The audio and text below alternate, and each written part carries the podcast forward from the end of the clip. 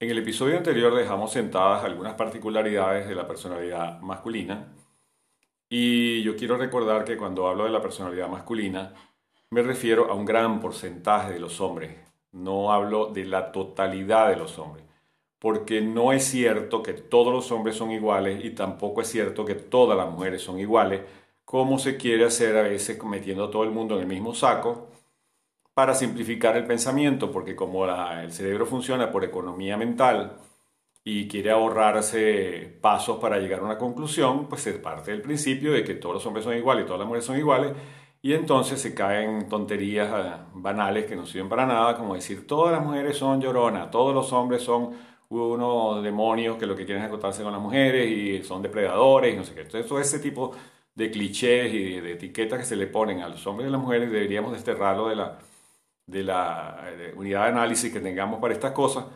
porque no nos sirven de nada. Lo que sirven es simplemente para sacar conclusiones que no son válidas, tomar actitudes a veces estereotipadas y realmente no nos ayuda a entender a cada individuo en particular, que sería lo interesante. Pensar individualmente, pensar en nosotros como individuos y en el resto de la gente como individuos también, no como una masa amorfa, eh, unificada totalmente en su característica, porque de verdad eso no es así. Bueno, hablamos eh, eh, de la personalidad masculina en términos de su identificación con la mujer, porque le guste o no a los machos alfa. Esa es otra cosa que se ha puesto de moda, identificar a los seres humanos con los animales como si no hubieran procesos simbólicos en los seres humanos que nos diferencian de los animales, pero bueno, últimamente se habla de machos alfa. Entonces vamos a tomar esa, esa, esa etiqueta del macho alfa y la vamos a utilizar para decir que los machos alfa se van a molestar cuando les digo que tienen una identificación femenina y si la tienen en el fondo de su inconsciente y más le valdría al macho alfa asumir esa verdad para ponerla en funcionamiento, utilizarla de la mejor manera y no estar asustado de su propia identidad. Eh, hablamos un poco también de la, de la característica del fetichismo de los pies en los hombres, en muchos hombres, vuelvo y repito, no en todos, pero en muchísimos hombres, el pie femenino es un elemento eh, elevador de, temas eróticos. Eh, el hombre mira un pie que le gusta, un pie que le parece bonito, que es estético, que está arregladito, que es limpio, y entonces le parece que la mujer es atractiva desde el punto de vista sexual. Si el pie es feo a su forma de ver, aunque la mujer lo tenga bien cuidado, pero a su forma de ver le parece feo, le parece desagradable, eso puede bajarle la, pasión. Y hablamos de ciertas otras cosas que no vamos a repetir porque nos vamos a llevar todo el episodio recordando eso. Quien lo quiera eh, refrescar, pues ir al episodio anterior y escucharlo. Pero hoy vamos a hablar de hombre, mujer y sexualidad. Porque yo creo que hay en este momento una gran confusión, hay una gran tendencia a dejarse llevar por las modas de pensamiento, porque el pensamiento también se pone de moda. Y creo que ha habido una distorsión en la percepción de lo que es el hombre, la mujer y la sexualidad. El hombre va aprendiendo lo que es la sexualidad a través de la identificación con el padre, a través de lo que mira en la pareja de sus padres, a través de lo que escucha, a través de lo que siente, y a través de lo que experimenta en su fantasía, pero sobre todo en relación con su pene. Y aquí está uno de los secretos también que voy a revelar de mi Club de las Mangueras. Yo llamo ese club el Club de las Mangueras precisamente porque todos se identifican por el tubito que tienen entre las piernas y que les parece de verdad lo más eh, importante, la guía mayor que tienen en sus vidas porque de él depende la identidad y depende el funcionamiento sexual y depende la competencia y depende de una cantidad de elementos que se han relacionado al hecho de tener un tubito allí en las piernas que sirve para orinar, pero también sirve para la función sexual, y se convierte en un tirano, se convierte en un personaje que domina la, relación de, los, de, muchos eh, hombres con sus similares, con sus semejantes, con, con sus congéneres, y también la relación con las mujeres y además su actitud frente al mundo. Desde pequeño a los hombres se les está señalando que ese tubito, esa, esa, apéndice que tienen colgando allí, tiene una significación particular. Significa que si lo tiene grande es admirable, es, poderoso, es algo que de verdad eh, la gente envidiaría. Si lo tienen pequeño, entonces les disminuye la personalidad. Un hombre con el pene pequeño tiene unos complejos tremendos, vive angustiado, no se quiere desnudar frente a las demás personas, no quiere que se le vea el pantalón apretado porque le, da pena,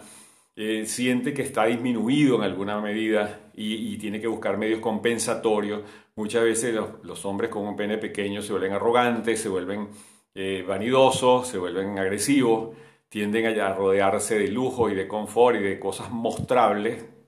porque son cosas que se pueden mostrar como no se puede mostrar el pene pequeño que tienen allí. No significa gran cosa a menos que sea minúsculo, a menos que sea el tamaño de, no sé, de un, maní, de, una, de una cosa muy pequeña. Para una mujer no tiene gran significación el hecho de que el hombre tenga un pene más o menos normal o pequeñón, no comparado con aquellas barbaridades que aparecen en las películas porno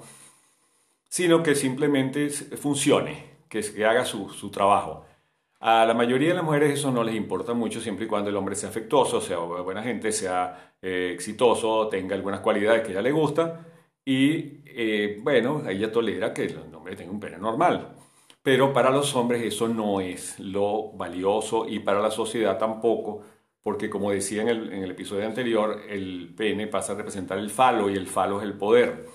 y el poder y la, potencia y la fortaleza y toda esa parafernalia que sirve para adornar una personalidad se sitúa alrededor de la posesión de un pene grande.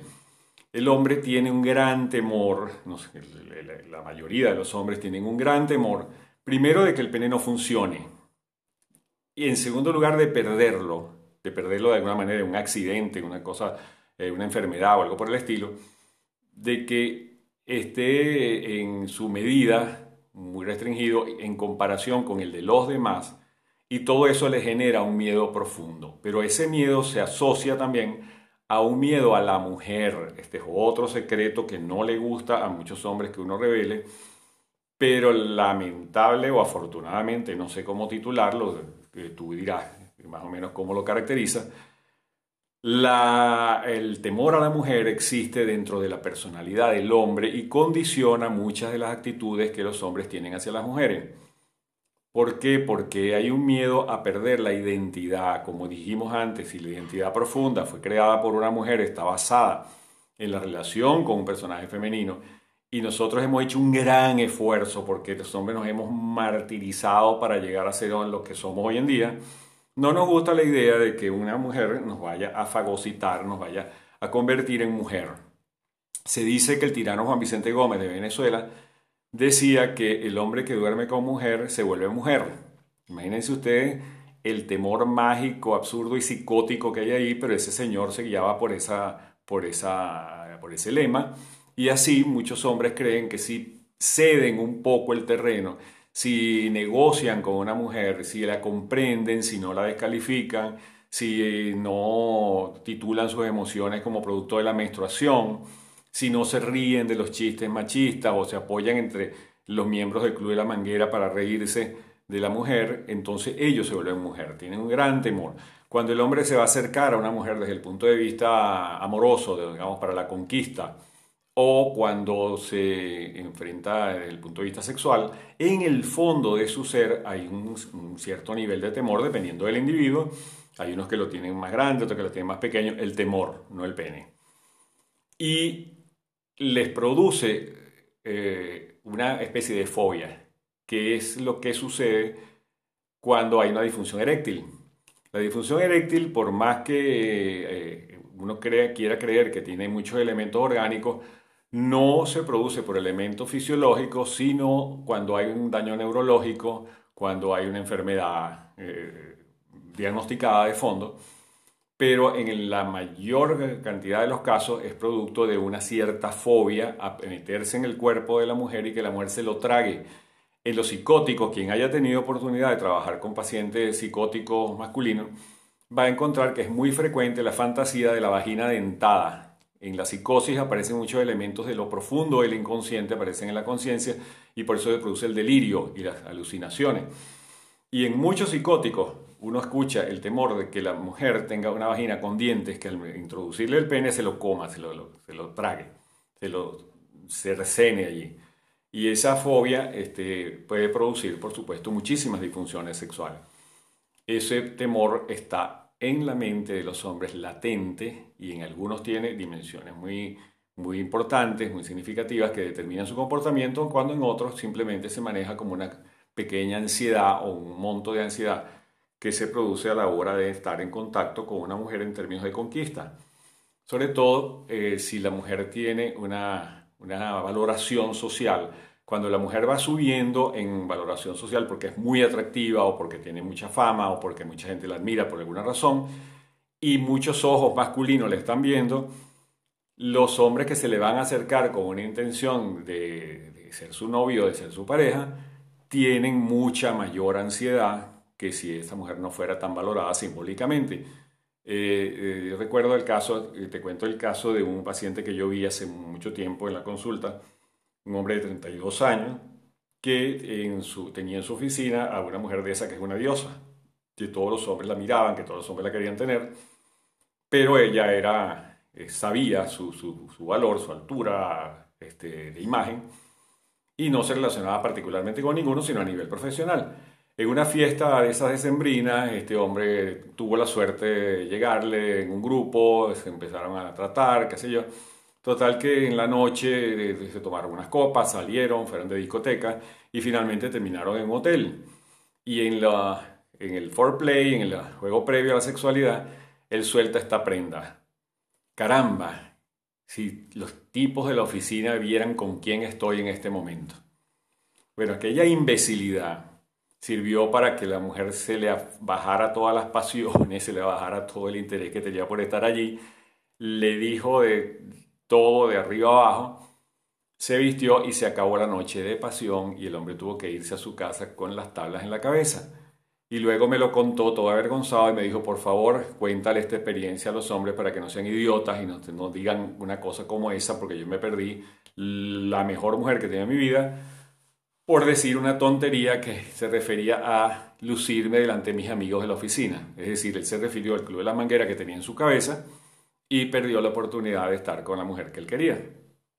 Eso es uno de los, mecanismos de defensa que usan los hombres cuando tienen mucho temor ante una mujer altamente valorizada. O la denigran o la ven a unos niveles tan grandes que la vuelven un objeto fálico que pueden mostrarle a sus amigos y decir, miren lo grande que soy yo, que llegué donde ustedes no llegaron. Porque ese es otro tema del, hombre. El hombre vive en una permanente competencia con los demás.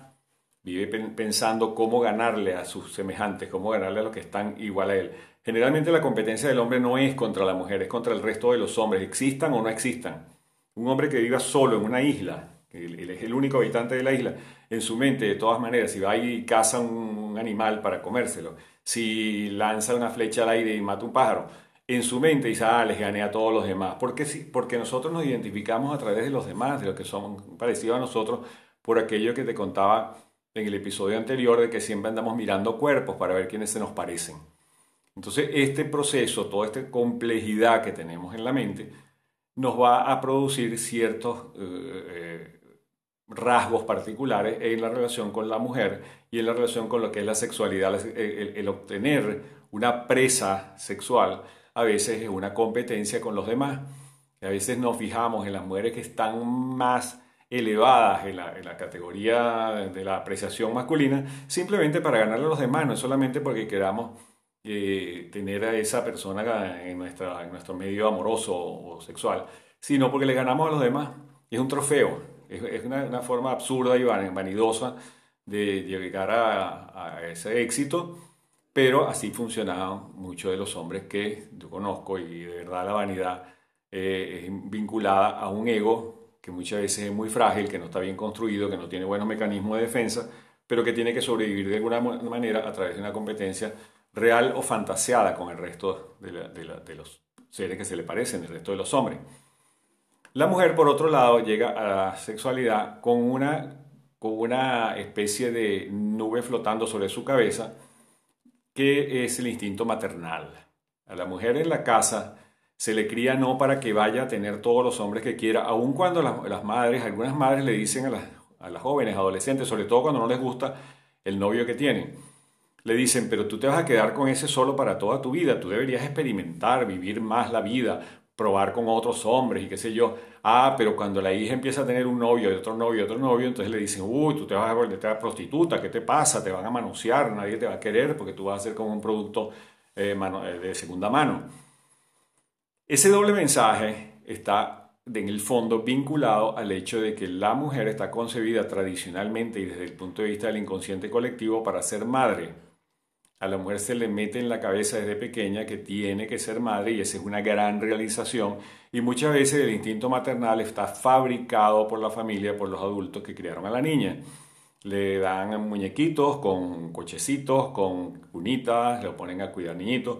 desde pequeña cosa que no hacen con los hombres y nuevamente repito que eso debería ser también un aprendizaje para los hombres, pero no, qué horror, eso no se puede hacer con un varón. A las mujeres se les condiciona no para ser, eh, eh, digamos, fieras sexuales, se les condiciona para ser madres y en casi todas las mujeres hay en el fondo una sensación de que ese es su deber, de que ellas nacieron para eso. Y cuando se relacionan sexualmente, cuando eh, se desinhiben, vamos a llamarlo de esa manera, que es una, forma tonta también de hablar de las, de las, cosas, pero eso así es como se define socialmente, siempre en el fondo hay un deseo de tener un hijo con aquel hombre que ellas valoran como importante, como, como eh, exitoso, como, bueno, tiene sus propias categorías para, para darle méritos a un hombre. Y entonces, en el fondo, quieren tener un hijo con, con ese hombre. Muchas veces esos embarazos que se llaman no deseados o eso que llaman accidentes son productos de una actuación inconsciente en que la mujer dejó de tomarse las pastillas o no se cuidó particularmente o estaba en la época de ovulación más importante y en ese momento decidió aceptar o tener las relaciones sexuales con el hombre. el condicionamiento que tiene el hombre sobre la potencia del falo o el tamaño del pene es equivalente al deseo que tiene la mujer de ser madre o que le instalaron en su mente en la cultura y la familia de que tenía que ser madre y de ser al máximo eh, signo de realización. Ese condicionamiento muchas veces produce angustias, produce temores. Eh, hay también una, una, una influencia de la creencia de que la mujer es pasiva en la sexualidad, de que la mujer tiene que aceptar cosas, tiene que ceder, tiene que ser el objeto pasivo, es decir, la receptora. Pero que si la mujer de alguna manera toma la iniciativa, ella se muestra eróticamente activa, y desea conquistar ella, entonces eso es un signo negativo. Eso significa que ella tiene unas tendencias perversas, que en el fondo es una mesalina, una, una prostituta, qué sé yo, y que eso debería controlarlo porque el hombre no la va a valorar. Y de hecho sucede, porque muchos hombres, condicionados también por la cultura, por la sociedad y por la familia, tienden a creer que si la mujer es, digamos, apasionadamente activa, eh, creativa en la sexualidad o tiene alguna experiencia, pues eso la descalifica a los ojos del hombre porque el hombre en su eh, creencia ancestral piensa que la mujer tiene que ser virgen a la hora de llegar a sus manos.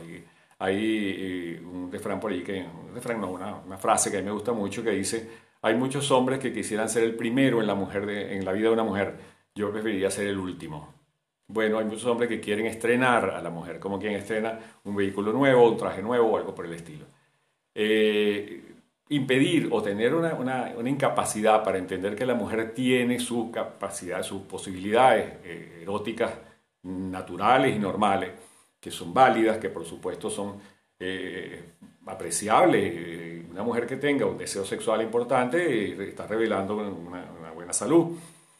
pero le es difícil asumirla públicamente o decirla como no sea con desfachatez, porque muchas veces hay mujeres que hablan desfachatadamente simplemente como un mecanismo de defensa. Hay mujeres, por ejemplo, que tienen una personalidad histérica, también hay hombres histéricos, por supuesto, pero la mujer con personalidad histérica, como la cultura le permite mostrarse más, más maquillada, más, eh, vestida de cierta forma,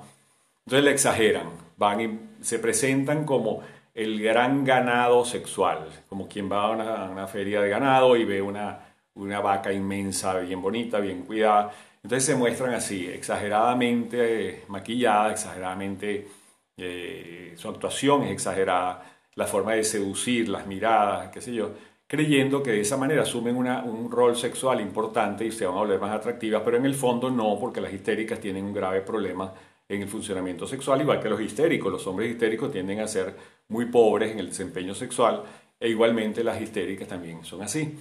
pero lo que hacen es una sobrecompensación de unos elementos profundos de su personalidad, los cuales no se sienten particularmente atractivas ni sienten que pueda ser, eh, digamos, eficientes a la hora de, realizar el acto sexual. Pero es una demostración, es una declaración, es una especie, yo llamo a las personas histéricas, hombres y mujeres, un cheque de un millón de dólares que no tiene nada en el banco. Entonces, la, la histeria, Freud la definió sobre todo en las mujeres, pero posteriormente los psicoanalistas determinaron que en el hombre también existen elementos histéricos hay disfunciones sexuales provenientes de una mala concepción de lo que es la, sexualidad en la mujer. En la mujer la sexualidad siempre, de alguna manera, eh, tiene una, valoración negativa. Eh, la, sociedad, la cultura, por, muchos años, sobre todo a partir de la época victoriana, señaló a las mujeres que tenían elementos sexuales abiertos, que, mostraban una sexualidad este, asumida, como peligrosas, como dignas de desprecio, como personas que no están muy bien calificadas en la sociedad y que de alguna manera tienen una personalidad perversa. A la, mujer siempre se le asigna una personalidad perversa porque se le culpa de aquella cosa absurda de la, de la teoría o de la imagen, la fantasía de Adán y Eva, en que ella fue quien sedujo a Adán para que se comiera la manzanita aquella y el árbol, todo ese... Este, y, después los griegos repitieron el tema de la mujer como causante de los males de la humanidad con Pandora. Y a la mujer siempre se le ha indilgado este, una calificación de bruja o de malvada o de una eh, cosa perversa. Y esto ha calado dentro del inconsciente de la sociedad y muchas mujeres han tratado de defenderse de eso copiando la actitud masculina, tratando de volverse hombre y eso también es otro error. Pero el hombre también ha tenido eh, esa, esa actitud heredada de sus antepasados, temiendo a la mujer que de alguna manera le compite en poder, en falicidad, es decir, en posesión de un elemento fálico, no un pene, sino una, una, un poder, una ascendencia personal que lo intimida. Porque vuelvo y repito que en el hombre el miedo a la mujer es muy acendrado, está muy en el fondo y teme perderse en ella. ¿Qué sucede entonces en el encuentro de la sexualidad? Que muchas veces hay una guerra de poder. Muchas veces en, la sexualidad hay un deseo de demostrar que el hombre es muy potente, es muy bueno en su desempeño. La mujer, por supuesto, no quiere quedarse atrás. Entonces se convierte en una batalla de poder que después se traduce en la relación y se convierte en una guerra de poder como la guerra de los Rose, en, la película aquella terrible de, Michael Douglas y Kathleen Turner, donde los dos no son unos compañeros eficientes de hogar o de cama, sino que son más bien unos enemigos que quieren destruirse el uno al otro. Eso se traduce también en el funcionamiento social. El hombre eh, se siente muy amenazado cuando una mujer tiene algún nivel de poder. La mujer cuando tiene poder quiere avasallar al otro y entonces se convierte aquella relación que debería ser armónica y complementaria en una competencia feroz por, el, por la supremacía, por, por, ganarle el uno al otro, y esto ha llevado a una gran eh, confusión en los roles actualmente. En la actualidad, como los roles están tan difuminados por la propaganda, por la moda, por las cosas políticamente correctas y todas las tendencias ideológicas que hay en el momento, la, el, el rol masculino está difuminado y el de la mujer también. Y una de las cosas que nosotros deberíamos hacer como hombres y como mujeres es reconocer nuestros miedos, reconocer nuestra formación, cómo fue, analizar cómo llegamos a ser hombres o cómo llegamos a ser mujeres. ¿Qué tenemos que hacer con el otro? Tenemos que ser más empáticos en ponernos en el lugar del otro, tratar de entender sus fragilidades y aceptar su fuerza y complementarnos, negociar de alguna manera nuestro rol en la sociedad tener una capacidad de ceder en algunos niveles y imponernos en otras, pero por supuesto no imponernos a la fuerza.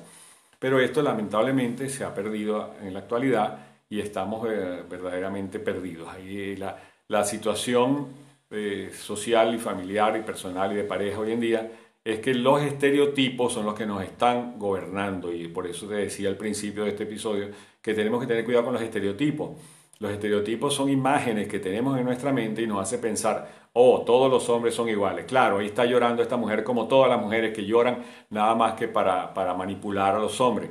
Hay un, un, refrán venezolano que es terrible que dice, no creas en lágrimas de mujer ni en cojeras de perro. Y eso es una profunda descalificación de los sentimientos femeninos. Y al descalificar el sentimiento femenino nos descalificamos nosotros mismos porque nosotros tenemos elementos femeninos Por Dios, no podemos descalificar a una mujer porque llore, no podemos pensar que todas las mujeres son manipuladoras o son eh, eh, arpías que nos quieren con su comer, que nos quieren tragar el pene, que nos quieren, que nos quieren despojar de nuestro poder, porque nos volvemos unas personas estereotipadas, no disfrutamos de la compañía del otro. La mujer también piensa que todos los hombres son eh, iguales, son unos bichos, unos demonios, y que lo que quieren es acostarse con la mujer. Y yo siempre le digo a las mujeres que me dicen eso, digo, ¿qué quieres tú? Un hombre que no se quiera acostar contigo que prefieres un hombre que, ah, no, yo, te voy a enamorar, pero no me voy a acostar contigo, ¿verdad? Está bien que el hombre se quiera acostar con la mujer, está muy bien, pero la, diferencia en el planteamiento es que el hombre pone el qué. ¿Qué quiere usted acostarme con la mujer? Ah, pero la mujer pone el cómo. Ah, yo, entiendo que te quieres acostar conmigo, pero ¿cómo? ¿No? Es como quiera yo. No es que tú vengas aquí y ponerme a violar y me hacer una cantidad de cosas que yo no estoy dispuesta a aceptar. El tema es el, el hombre pone el qué y la mujer pone el cómo. Pero los estereotipos nos guían muchas veces en nuestro comportamiento y muchas veces en la, en la pareja, en la vida de pareja o en la vida matrimonial, los condicionan. Este, si un hombre quiere ver un, juego de béisbol o quiere salir con sus amigos a tomar cerveza y la mujer le dice, oye, vale, yo preferiría que te quedaras aquí conmigo, el hombre se siente disminuido y los amigos le dicen, ay, sí, ya te castraron y no sé qué, eres un sometido porque eh, siempre hay la tendencia a creer que la mujer va a dominar al hombre, lo va a castrar y lo va a meter en, su seno, se lo va a tragar y lo va a engullir y lo va a meter en su vientre nuevamente como cuando nació. Ese temor es atávico, es insostenible y no es conveniente en absoluto para una sana relación de pareja, mucho menos amorosa y mucho menos sexual. Entonces, si pudiéramos desmontar los estereotipos, quitarnos de la cabeza la idea de que los hombres son todos unos demonios y las mujeres son unas arpías venenosas, entonces pudiéramos convivir mejor, pero los estereotipos nos condicionan, las imágenes que tenemos en nuestra mente, nuestro aprendizaje social. Otro, otro temor que, también quiero hablar aquí del, temor de los hombres, es que la, mujer se convierta en su madre, porque todos los hombres tenemos en el fondo como modelo a nuestra madre y de alguna manera, ya sea buscando el, personaje contrario, lo opuesto a nuestra madre o lo igual a nuestra madre, siempre ese condicionamiento va a estar allí. ¿Y qué pasa cuando se casan y cuando tienen a una mujer ya estable y tienen hijos con ella? Y más cuando la mujer se convierte en madre, que la igualan eh, emocionalmente a su madre. Entonces algunos quieren que esta mujer los trate como los trataba su mamá, así que la mamá era muy buena y muy poderosa, estos hombres que tienen mamitis quieren tener a la esposa como una madre que los cuide, que los entienda, que los eh, apurruñe, que los lleve a dormir a la cama y les cante nanas. Si la mujer cae en eso, yo siempre le digo a las mujeres que no se vuelvan madres de sus esposos porque cuando se vuelven madres del esposo y lo sobreprotegen y lo cuidan, ¿qué pasa? Que el hombre va y se busca a otra persona afuera porque la madre pierde atractivo sexual, pierde eh, deseo en la mente del hombre y nadie quiere acostarse con su mamá porque le crea mucha angustia por aquello del Edipo, y entonces salen y se buscan una novia en la calle. Y muchas veces, si no se busca una novia, aunque se la busquen, cuando llegan a viejos, entonces se vuelven unos viejos necios, unos viejos castrados, lo que no querían ser en, la, juventud, se vuelven unos viejos castrados que dependen de una mujer que le vive diciendo, mira, ponte los lentes, chico, mira, vete a dormir, arrópate bien, te, duerme, tómate tu tecito. Entonces ese hombre se vuelve una piltrafa. No se puede convertir a la mujer en madre, así como no se puede convertir al hombre en padre. El hombre y la mujer que se casan son hombre y mujer y tienen derecho a ser una nueva familia y ser padre y madre ellos. No tienen por qué seguir vinculados a la imagen anterior que tienen en sus cabezas. No pueden seguir relacionándose a la madre y al padre que tuvieron en su propia vida, porque eso no les va a permitir la autenticidad de la realidad, el cambiar de, eh, forma de ser hacia adultos que ven a otra persona como un individuo que los acompaña, que no tiene por qué ser madre de ellos, será madre de sus hijos o padre de sus hijos, pero no tienen por qué ser padres o madres de la pareja. No hagan eso, ni hombres vuelvan a sus esposas madres, ni las madres vuelvan a sus hombres hijos ni, o padres. Hay que estar muy claro en la confusión de imágenes que una vez tiene en la cabeza. El hombre en el fondo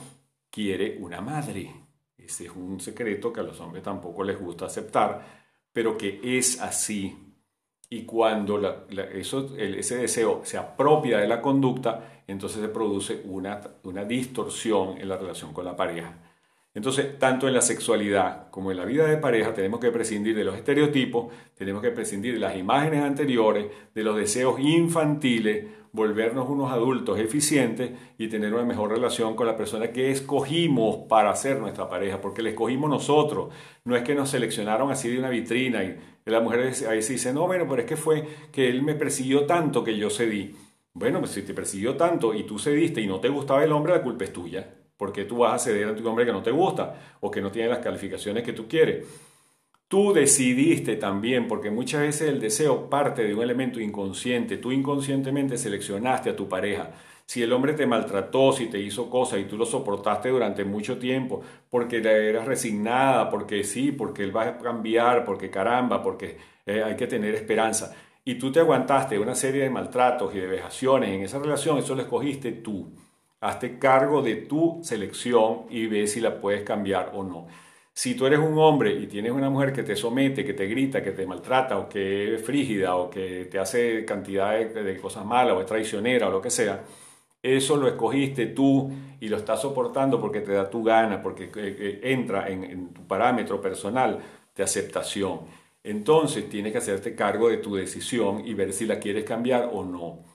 Lo que sucede en las parejas siempre sucede de a dos. No hay una,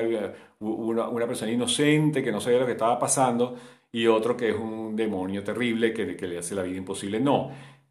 Si tú vives una vida insatisfactoria de pareja, revísate. Revisa tus patrones de selección y revisa lo que te has dispuesto a soportar o no. Revisa tus categorías de análisis en la vida, lo que es un plan de vida para ti, lo que son valores y lo que no, y no aceptes lo que no entre dentro de tus valores bien concebidos y bien estructurados dentro de tu persona. Para concluir, porque se nos ha pasado un poquito el tiempo, quiero eh, resumir diciendo, el hombre y la mujer son complementarios. El hombre y la mujer son dos elementos de la misma especie. No somos animales, las mujeres no son zorras, ni perras, ni arañas, ni nada de eso los hombres no son unos machos alfa y unos gorilas y nada de eso. Somos seres humanos, seres humanos con procesos simbólicos, con procesos afectivos que nos vinculan de alguna manera, que nos acercan o nos alejan según nuestros gustos y nuestras eh, categorías que tengamos en la mente para seleccionar lo que nos gusta o lo que no. Si aprendemos a vivir con nosotros mismos, cada uno viviendo consigo mismo, aceptando sus debilidades, tratando de corregirlas y estimulando sus valores, vamos a vivir mucho mejor, vamos a tener una mejor vida de pareja, una mejor vida sexual y por supuesto un pronóstico más favorable para la humanidad. Te voy a dejar pensando sobre esto, que me perdonen mis congéneres del Club de las Mangueras por haberles revelado algunos secretos, pero tenemos que ser honestos y tenemos que decir la verdad. Si tenemos miedo, si tenemos unas mm, competencias absurdas, si tenemos unas identificaciones raras, sí tenemos debilidades, pero también tenemos fortaleza, porque los hombres también tenemos muchas cosas valiosas que hay que reconocer. Y las mujeres también las tienen. Los seres humanos, cuando se estimulan sus partes positivas, sus elementos más valiosos, llegan a ser personas muy valiosas y ojalá la humanidad aceptara mucho más los valores que tienen y tratara de corregir los errores que ha cometido durante toda su historia en este mundo. Te dejo pensando sobre esto y cualquier comentario déjamelo por allí en el Instagram, celandaeta.psicólogo envíame tu opinión, tu forma de ver las cosas y ojalá sigamos intercambiando eh, razonamientos por esta vía. Nos vemos en el próximo episodio.